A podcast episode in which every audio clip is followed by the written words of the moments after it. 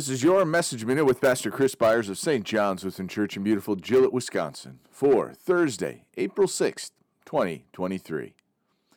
In the days of his flesh, Jesus offered up prayers and supplications with loud cries and tears to him who was able to save him from death. And he was heard because of his reverence. Although he was a son, he learned obedience through what he suffered and being made perfect, he became the source of eternal salvation to all who obey him, being designated by God a high priest after the order of Melchizedek.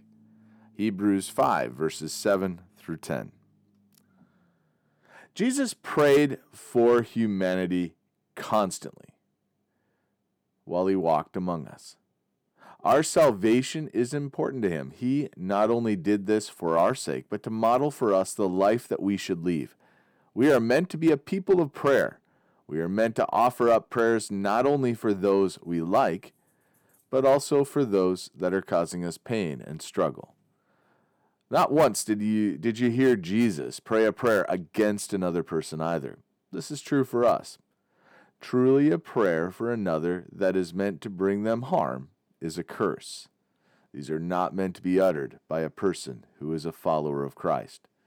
The words we offer to God in prayer are meant to be uplifting, and they point to the salvation that God has given to us. It is out of obedience that we are called to prayer, and out of obedience that we are meant to live and act differently. This is also difficult because our pride often gets in our way. We don't like to be obedient as people. We like to be in control. Obedience is humbling and can be viewed as a weakness. This is why our Lord gave us this to practice in the Ten Commandments, particularly in the commandment, honor your father and mother. We are to act humbly with those in authority over us, which ultimately is God. If we cannot humble ourselves in our treatment of others, how are we to humble ourselves before God?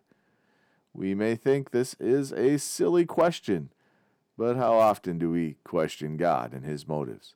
How often do we expect God to bend to our will? As we practice and see our Lord as the full authority in our lives, attitudes will change in us and in how others see us, with Christ in the center of our lives. Let us pray.